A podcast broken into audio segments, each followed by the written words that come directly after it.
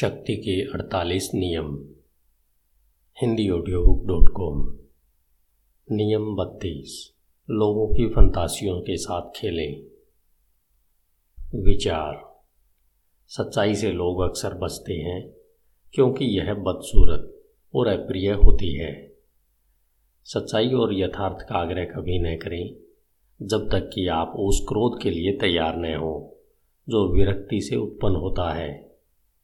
ज़िंदगी इतनी कठोर और दुखद है कि लोग रोमांस निर्मित कर सकते हैं या फंतासी की उड़ान भर सकते हैं। वे रेगिस्तान में नकलिस्तान की तरह हैं। हर व्यक्ति उनकी तरफ़ भागेगा। लोगों की फंतासियों का दोहन करने में प्रबल शक्ति होती है। शक्ति की कुंजी। फंतासी कभी अकेले काम नहीं कर सकती। इसके लिए नीरसता के नेपथ्य की ज़रूरत होती है।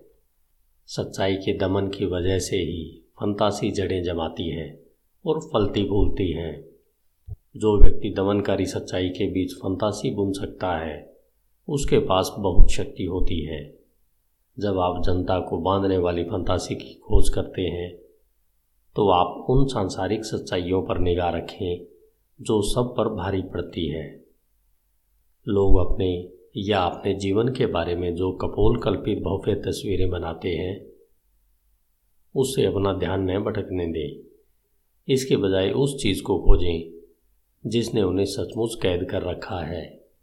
जब आपको वह चीज़ मिल जाएगी तो आपके पास एक ऐसी जादुई कुंजी होगी, जो आपको बहुत शक्तिशाली बना देगी। हालाँकि लोग और समय बदलते रहते हैं, लेकिन हम कुछ स्थायी दमनकारी सच्चाइयों की जाँच करते हैं। हम यह भी देखेंगे कि वे शक्ति हासिल करने के अवसर कैसे प्रदान करती है। वास्तविकता, परिवर्तन धीमा और क्रमिक होता है। इसके लिए कड़ी मेहनत थोड़ी सी किस्मत, बहुत ज़्यादा त्याग और बहुत से धैर्य की ज़रूरत होती है। फंतासी, अचानक काया पलट हो जाएगी, जिससे इंसान की किस्मत पूरी तरह से बदल जाएगी। फंतासी को सच करने के लिए मेहनत, किस्मत, त्याग और समय की ज़रूरत नहीं होगी। ज़ाहिर है, यह धोखेबाजों की ज़बरदस्त फंतासी है। एक महान और पूर्ण परिवर्तन का वादा करें। गरीब से लेकर अमीर तक, बीमार से लेकर स्वस्थ तक, दुख से परम सुख तक, इस वादे से लोग आपके जाल में फंस जाएँगे और आपके अनुनायी बन जाएँगे। वास्तविकता, समाज के कुछ दृढ़ सिद्धांत और सीमाएँ हैं। हम इन सीमाओं को समझते हैं और जानते हैं कि हमें हर दिन इन्हीं के बीच घूमना है। फंतासी। हम अलग सिद्धांतों रोमांच के वादों के साथ एक बिल्कुल नई दुनिया में प्रवेश कर सकते हैं। अठारहवीं सदी की शुरुआत में पूरा लंदन एक रहस्यमय युवक के बारे में बातें कर रहा था, जिसका नाम जार जार था। वह एक ऐसी जगह से आया था जो ज़्यादातर अंग्रेज़ों की नज़र में बहुत रोमांचक थी, वह फोरमेसा, अब ताइवान, के टापू से आया था, जो चीन के समुद्र तट के समीप था। ऑक्सफोर्ड यूनिवर्सिटी ने सालमेनेजार को उस टापू की भाषा सिखाने के लिए अपने यहाँ रखा। कुछ साल बाद उसने एक पुस्तक लिखी, जो तत्काल बेस्ट सेलर बन गई। यह पुस्तक फोर्मोसा के इतिहास और भूगोल के बारे में थी। अंग्रेज़ सामंतों ने उस युवक को दावतों में आमंत्रित किया और जहाँ भी वह गया, उसने अपने मेज़बानों को अपने टापू के बारे में दिलचस्प कहानियाँ सुनाई। बहरहाल सालमेनाजार की मौत के बाद उसकी वसीयत में यह रहस्य खुला कि वह तो दरअसल एक फ्रांसीसी था, जिसके पास प्रबल कल्पना शक्ति थी। उसने फार्मेसा के बारे में जो कुछ भी कहा था, वह सब मनगढ़ंत था। उसने एक विस्तृत कहानी गढ़ी थी, जिससे अंग्रेज़ जनता की रहस्यमय और रोमांचक सामग्री की भूख संतुष्ट हुई। ब्रिटिश संस्कृति के लोगों के खतरनाक सपनों पर कठोर नियंत्रण से उसे उनकी फंतासी का दोहन करने का आदर्श अवसर मिला।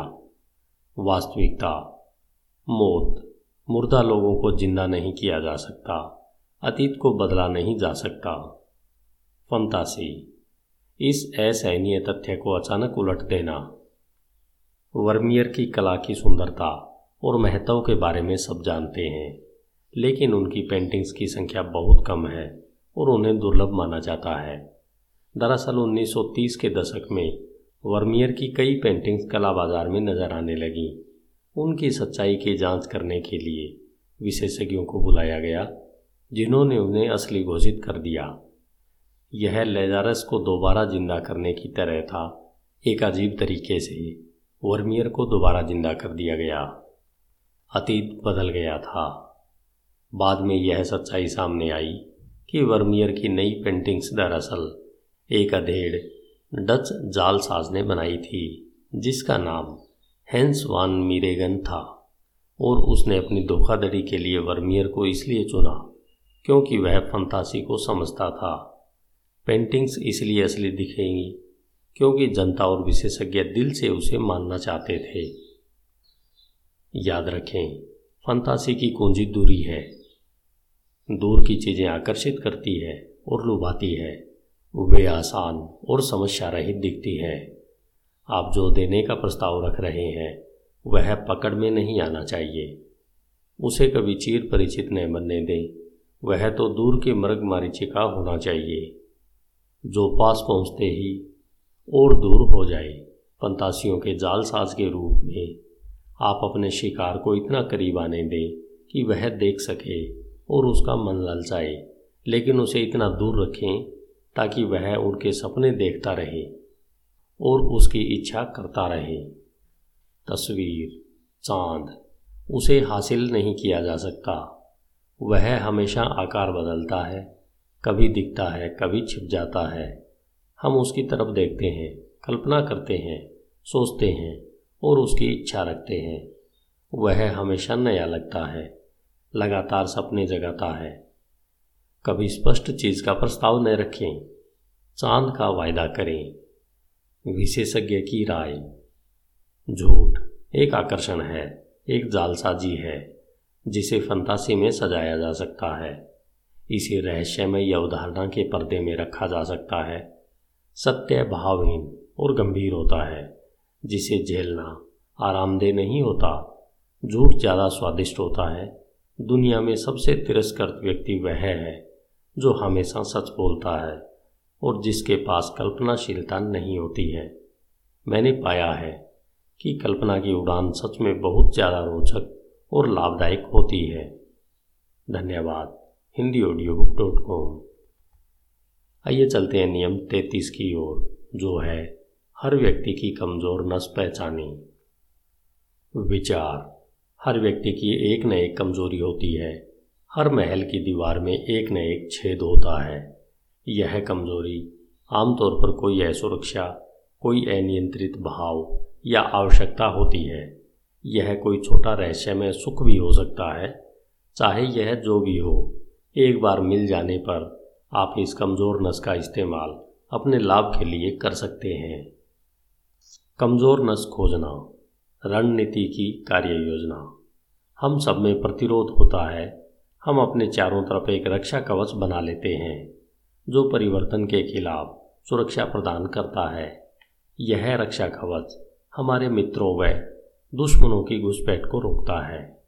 बहरहाल यह जान लेना बहुत महत्वपूर्ण होता है कि हर इंसान में मनोवैज्ञानिक रक्षा कवच का कोई न कोई हिस्सा कमज़ोर होता है, जो घुसपैठ का प्रतिरोध नहीं करता। अगर आप इस कमज़ोर हिस्से को खोज लेते हैं और इसका इस्तेमाल करते हैं तो आप उस व्यक्ति को अपनी इच्छा के अनुसार ढाल लेंगे। कुछ लोग अपनी कमज़ोरियों का खुलेआम इजहार करते हैं, जबकि बाकी उन्हें छिपाते हैं। जब कोई रक्षा कवच को भेद लेता है तो अपनी कमज़ोरियाँ छिपाने वाले लोग ही ज़्यादा गच्चा खाते हैं। अपने आक्रमण की योजना बनाते समय इन सिद्धांतों का ध्यान रखें। मुद्राओं और अचेतन संकेतों पर ध्यान दें।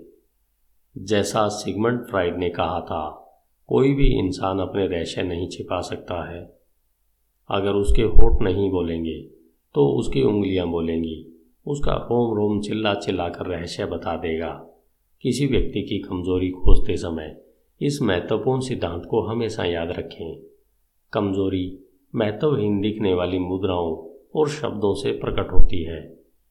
कमज़ोरी खोजते समय सफलता की कुंजी सिर्फ़ यह नहीं है कि आप किसकी तलाश करते हैं, बल्कि यह भी है कि आप कहाँ और कैसे तलाश करते हैं। हर दिन की बातचीत में कमजोरियों का सबसे समृद्ध भंडार मिलता है, इसलिए सुनने की कला सीखें। अगर आपको शक है कि किसी की कोई खास नाजुक जगह है तो इसकी जाँच अप्रत्यक्ष तरीके से करें। अपनी आँखों को विस्तृत जानकारी पाने के लिए प्रशिक्षित करें। वह व्यक्ति वेटर को कैसे टिप देता है, उसे किस चीज़ से खुशी मिलती है, उसके कपड़ों में कौन सा संदेश छिपा है, लोगों के आदर्श व्यक्तियों के बारे में पता लगाएँ। वे किन चीज़ों को प्रबलता से चाहते हैं और उन्हें पाने के लिए वे कुछ भी कर सकते हैं? शायद आप उनकी फंतासियों को पूरा कर सकते हो। याद रखें क्योंकि हम सब अपनी कमजोरियों को छिपाने की कोशिश करते हैं, इसलिए हमारे सचेतन व्यवहार से बहुत कम बातें पता चल सकती है। हमारे सचेतन नियंत्रण के बाहर की छोटी चीज़ों से ही असली बातें पता चलती है, और आपको उन्हीं का पता लगाना है। असहाय बच्चे को खोजें। अधिकांश कमजोरियाँ बचपन में शुरू होती है, क्योंकि व्यक्ति अपना रक्षा कवच बचपन के बाद ही बनाना शुरू करता है। शायद बच्चे को किसी खास क्षेत्र में विशेष दुलार दिया गया हो, या उसकी कोई विशेष भावनात्मक ज़रूरत पूरी नहीं हुई हो।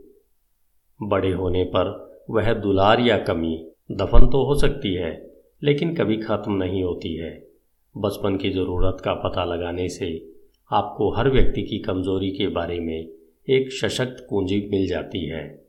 इस कमज़ोर नस की एक निशानी यह है कि जब आप इसे छूते हैं तो वह व्यक्ति अक्सर किसी बच्चे की तरह व्यवहार करने लगता है।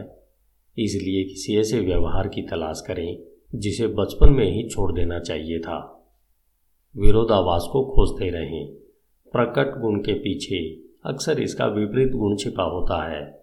जो लोग अपना सीना ठोकते रहते हैं, वे प्राय डरपोक होते हैं।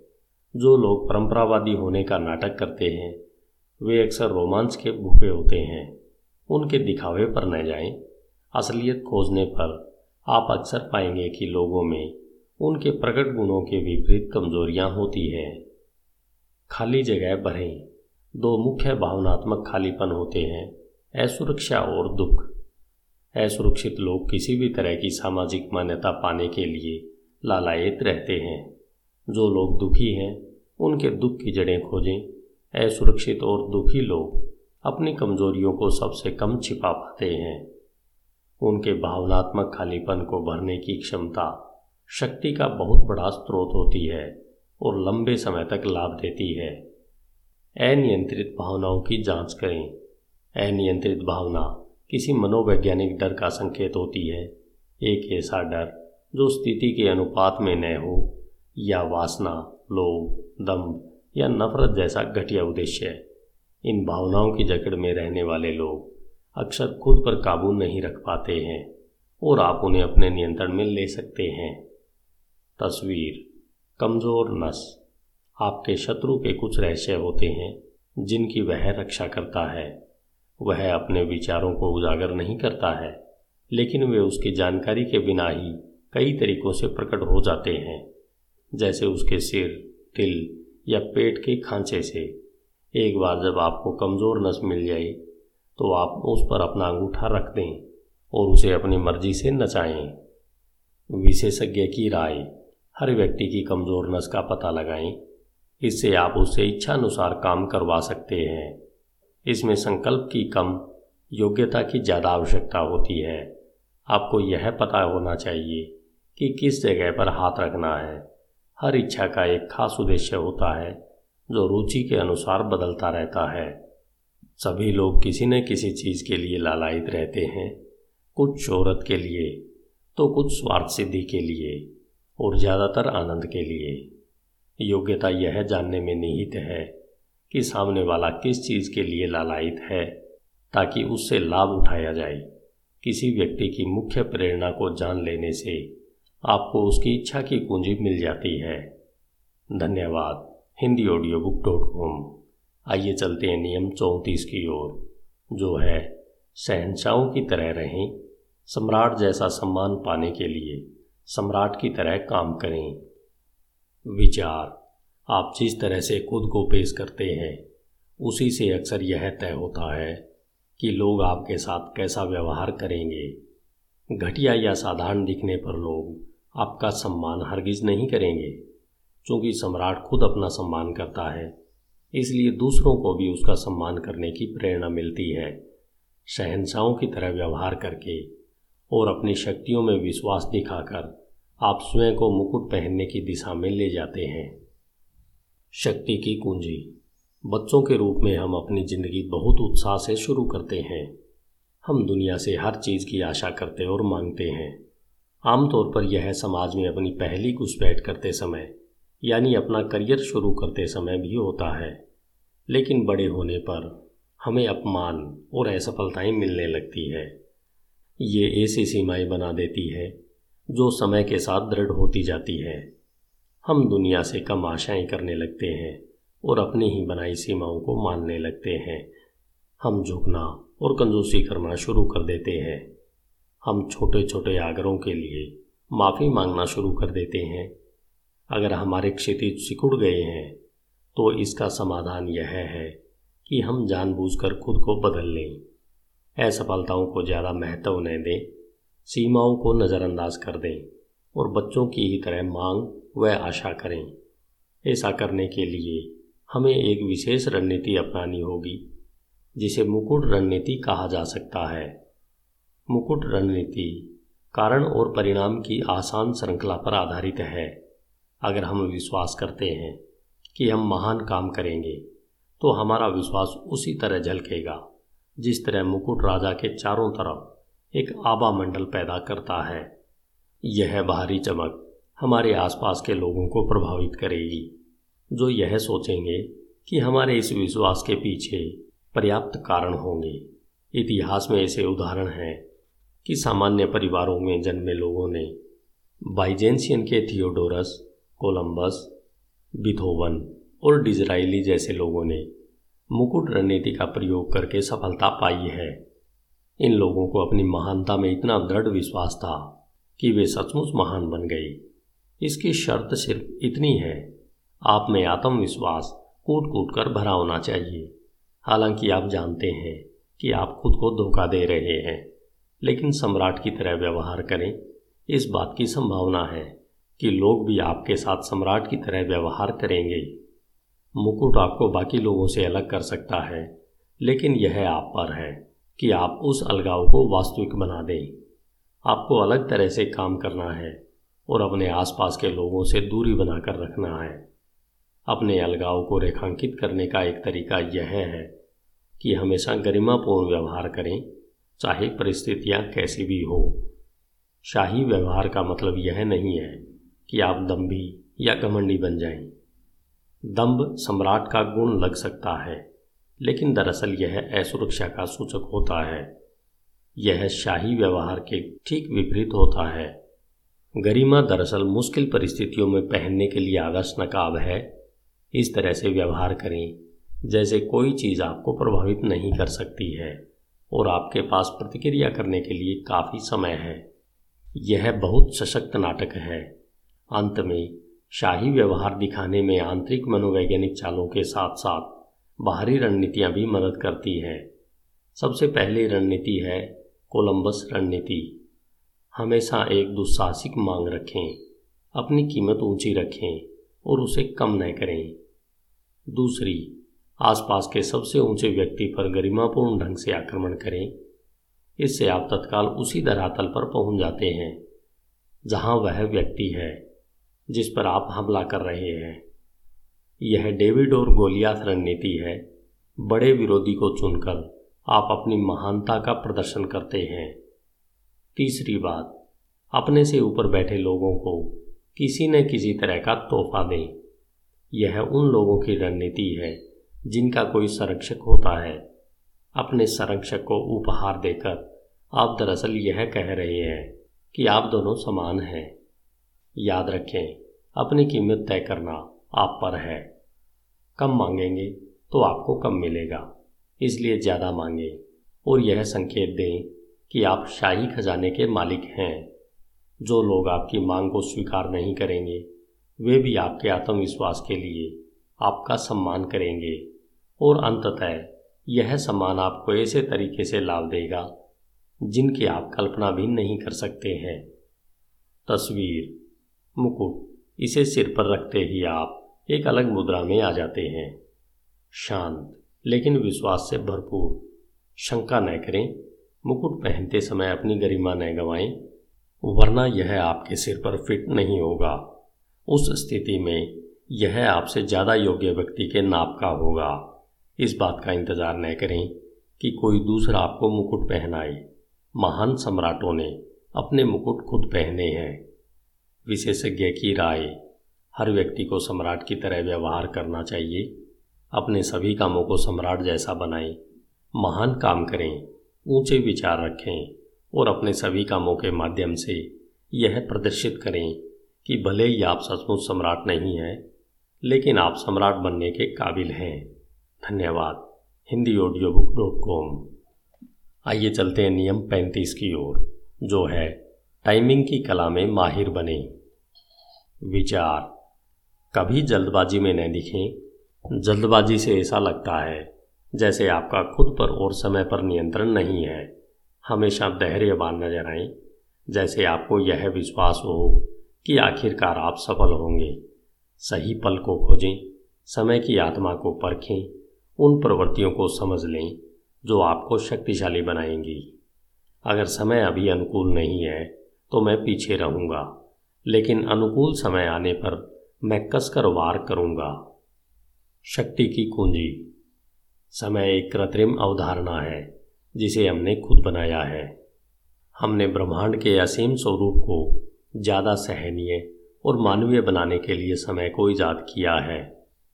चूँकि हमने समय की अवधारणा को बनाया है, इसलिए हम इसे कुछ हद तक मोड़ सकते हैं और इसके साथ खिलवाड़ कर सकते हैं। बच्चे का समय लंबा और धीमा होता है। जबकि व्यशक व्यक्ति का समय बहुत तेज़ी से गुजर जाता है। समय अनुभूति पर निर्भर करता है, जो इच्छा अनुसार बदली जा सकती है। यह वह पहली बात है, जो हमें टाइमिंग की कला में महारत हासिल करने के लिए समझ लेना चाहिए। हमारे पास तीन तरह के समय होते हैं, जिनसे हमें जूझना पड़ता है। हर एक में समस्याएँ होती है, जिन्हें कुशलता और अभ्यास से सुलझाया जा सकता है। सबसे पहले तो लंबा समय है। बरसों लंबा समय, जिसका प्रबंधन, धैर्य और मार्गदर्शन द्वारा किया जाना चाहिए। फिर तात्कालिक समय है, अल्पकालीन समय, जिसका इस्तेमाल आक्रामक हथियार के रूप में अपने विरोधियों की टाइमिंग गड़बड़ाने के लिए करना चाहिए। अंत में समापन समय है, जब हमें योजना को तेज़ी और शक्ति के साथ पूरा करना होता है। हमने सही समय का इंतज़ार किया है और इसके आने के बाद अब हमें हिचकना नहीं चाहिए। लंबा समय जब आप डर और अधीरता से शक्ति पाना चाहते हैं तो आप बहुत सी समस्याएँ पैदा कर लेते हैं, जिन्हें सुलझाने की ज़रूरत होती है। इन्हें सुलझाने में बहुत ज़्यादा समय लग जाता है, जो उस स्थिति में नहीं लगता जब आपने समय लिया होता। जल्दबाजी कभी कभार जल्दी तो पहुँचा देती है। जल्दबाजी करने वाले लोग निरंतर संकट की स्थिति में रहते हैं और उन समस्याओं को सुलझाने में ही लगे रहते हैं, जिन्हें उन्होंने खुद पैदा किया है। कई बार खतरे की स्थिति में कुछ न करना ही सर्वश्रेष्ठ कदम होता है। आप इंतज़ार करते हैं और जानबूझकर अपनी गति धीमी कर लेते हैं। जब सही समय आएगा तो अंततः यह आपको ऐसे अवसर देगा, जिनकी आपने कल्पना भी नहीं की थी। आप जानबूझकर समय को धीमा इसलिए नहीं करते हैं, क्योंकि आप ज़्यादा लंबा जीना चाहते हैं, या उस पल का ज़्यादा आनंद लेना चाहते हैं। आप ऐसा इसलिए करते हैं, क्योंकि आप शक्ति के खेल को बेहतर तरीके से खेलना चाहते हैं। जब आपका मस्तिष्क तात्कालिक, आपातकालीन स्थितियों के बोझ से मुक्त होगा, तभी आप भविष्य में आगे तक देख पाएँगे। तभी आप लोगों द्वारा दिए जा रहे प्रलोभनों का प्रतिरोध भी कर पाएँगे। इस तरह आप अधीर मूर्ख बनने से बच जाते हैं। शक्ति की नींव बनाने में आपको बरसों का समय लग सकता है। दरअसल यह सुनिश्चित करें कि वह नींव सुरक्षित हो। कुछ समय चमकने वाले न बने जो सफलता धीरे धीरे लेकिन निश्चित रूप से बनती है, सिर्फ़ वही अंत तक कायम रहती है। तात्कालिक समय। समय को विवश करने का राज यह है कि आप दूसरों की टाइमिंग गड़बड़ा दें। उन्हें जल्दबाजी से काम करने, इंतज़ार करने, स्वाभाविक गति से भटकाने और उनके समय के एहसास को विकृत होने के लिए विवश कर दें। जब आप धैर्यवान रहकर सही समय का इंतज़ार करते हैं और अपने विरोधी की टाइमिंग गड़बड़ा देते हैं तो आप आधी लड़ाई जीत लेते हैं। लोगों से इंतज़ार करवाना समय को विवश करने का एक सशक्त तरीका है। वे नहीं जानते हैं कि आप क्या करने वाले हैं। क्योंकि घड़ी को आप नियंत्रित कर रहे हैं। वे आपका इंतज़ार करते हैं और जल्दी ही आपको ऐसे अवसर देते हैं, जिनका आप लाभ उठा सकते हैं। इसका विपरीत प्रभाव भी इतना ही शक्तिशाली है। आप अपने विरोधियों से जल्दबाजी में काम करवाते हैं। उनके साथ शुरुआत तो धीमी करें, लेकिन फिर अचानक उन पर दबाव बढ़ा दें। उन्हें यह लगने दें कि हर चीज़ तत्काल हो रही है।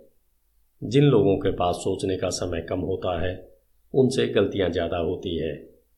इसलिए उनके लिए डेडलाइन तय करें। समापन समय।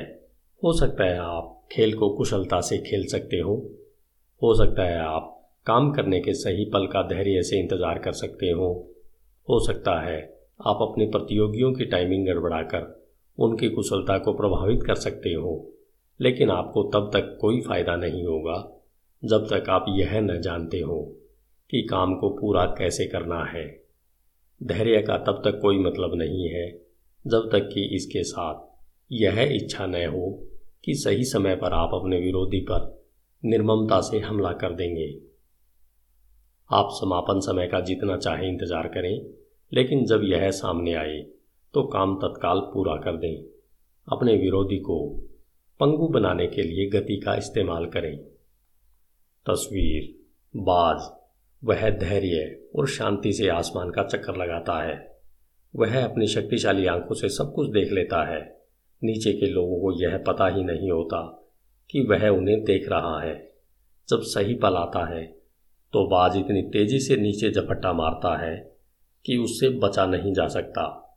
इससे पहले कि शिकार यह जान पाए कि क्या हो रहा है। बाज के नुकीले पंजों में दबकर वह आसमान में पहुँच जाता है। विशेषज्ञ की राय, इंसान की परिस्थितियों में भी एक ज्वार आता है, जिस पर सवार होकर तकदीर की मंजिल तक पहुँचा जा सकता है। लेकिन अगर इसका लाभ न उठाया जाए तो ज़िंदगी का सफ़र उथले पानी और दुखों में ही खत्म हो जाता है। धन्यवाद, Hindi audio book dot com. नियम छत्तीस। जो चीज़ें आप पा न सकें, उनका तिरस्कार करें। उन्हें नज़रअंदाज करना ही सर्वश्रेष्ठ प्रतिशोध है।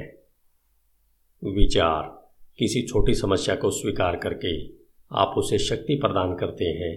आप किसी दुश्मन पर जितना ज़्यादा ध्यान देते हैं, आप उसे उतना ही ज़्यादा शक्तिशाली बना देते हैं। और जब आप किसी गलती को ठीक करने की कोशिश करते हैं तो छोटी सी गलती भी अक्सर ज़्यादा बुरी और स्पष्ट दिखती है। कई बार चीज़ों को उनके हाल पर छोड़ देना ही सबसे अच्छा होता है। अगर आप कोई चीज़ चाहते तो हैं, लेकिन उसे पा नहीं सकते तो उसका तिरस्कार करें। आप जितनी कम रुचि दिखाएँगे, आप उतने ही ज़्यादा श्रेष्ठ दिखेंगे। शक्ति की कुंजी। इच्छा के अवसर विरोधाभासी परिणाम होते हैं। आप किसी चीज़ को जितना ज़्यादा चाहते हैं, आप उसका उतना ज़्यादा पीछा करते हैं। वह आपसे उतनी ही दूर भागती है। आप जितनी ज़्यादा रुचि दिखाते हैं, आपकी इच्छित वस्तु उतनी ही दूर रहती है। इसका कारण यह है कि आपकी रुचि बहुत प्रबल है। इससे लोग अजीब महसूस करते हैं और कई बार तो डर भी जाते हैं। अनियंत्रित इच्छा से आप कमज़ोर, अयोग्य और दयनीय नज़र आते हैं। आप जिस चीज़ को चाहते हो, उसमें रुचि न दिखाएँ। इसके बजाय उसके प्रति तिरस्कार और नफरत दिखाएँ। इससे इतनी सशक्त प्रतिक्रिया उत्पन्न होगी कि आपके शिकार पगला जाएँगे। वे आपको प्रभावित करने, शायद आपको हासिल करने, शायद आपको नुकसान पहुँचाने की इच्छा से प्रतिक्रिया करेंगे। अगर वे आपको हासिल करना चाहते हैं तो आपने प्रलोभन देने का पहला कदम सफलतापूर्वक उठा लिया है। अगर वे आपको नुकसान पहुंचाना चाहते हैं तो आपने उन्हें विचलित कर दिया है और अपने नियमों के हिसाब से खेलने पर मजबूर कर दिया है। तिरस्कार राजा का विशेषाधिकार है। उसकी निगाह जिधर जाती है। वह जिस चीज़ की तरफ़ देखने का निर्णय लेता है, वही जीवित है। वह जिस चीज़ को नज़रअंदाज करता है, वह जिसकी तरफ़ पीठ फेर लेता है, वह मुर्दा है। यह सम्राट लुई चौदहवें का हथियार था। अगर वह किसी को पसंद नहीं करता था तो वह ऐसा अभिनय करता था, जैसे वह व्यक्ति वहाँ हो ही नहीं। वह संवादहीनता के माध्यम से अपनी श्रेष्ठता बनाए रखता था। जब आप तिरस्कार के तुरूप का इस्तेमाल करते हैं तो आप समय समय पर लोगों को दिखा देते हैं कि उनके बिना भी आपका काम चल सकता है। इससे आपको शक्ति मिलती है। अगर नज़रअंदाज करने से आपकी शक्ति बढ़ती है तो इसकी विपरीत नीति, यानी निष्ठा और समर्पण से आप अक्सर कमज़ोर होते हैं। अगर आप किसी पिद्दी दुश्मन की तरफ़ ज़्यादा ध्यान देते हैं तो आप भी पिद्दी दिखने लगेंगे। इस तरह के दुश्मन को कुचलने में आपको जितना ज़्यादा समय लगेगा, दुश्मन उतना ही बड़ा लगने लगेगा। दूसरा खतरा, अगर आप चिढ़ाने वाले को कुचल देते हैं या घायल कर देते हैं तो इससे लोगों के मन में कमज़ोर पक्ष के लिए सहानुभूति उत्पन्न हो जाती है। अपनी गलतियों को सुधारने की कोशिश बहुत ही लुभावना विचार लगता है, लेकिन हम जितनी ज़्यादा कोशिश करेंगे, स्थिति उतनी ही बिगड़ जाएगी।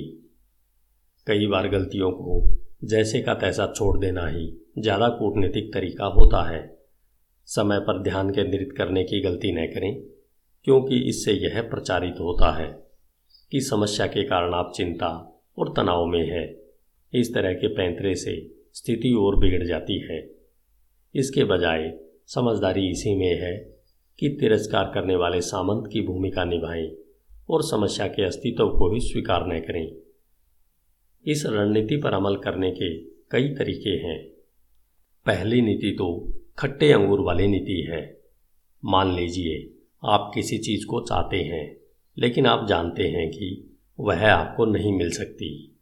ऐसे में आप सबसे बुरा काम यह कर सकते हैं कि आप इसकी शिकायत करके अपनी निराशा की तरफ़ लोगों का ध्यान आकर्षित करें।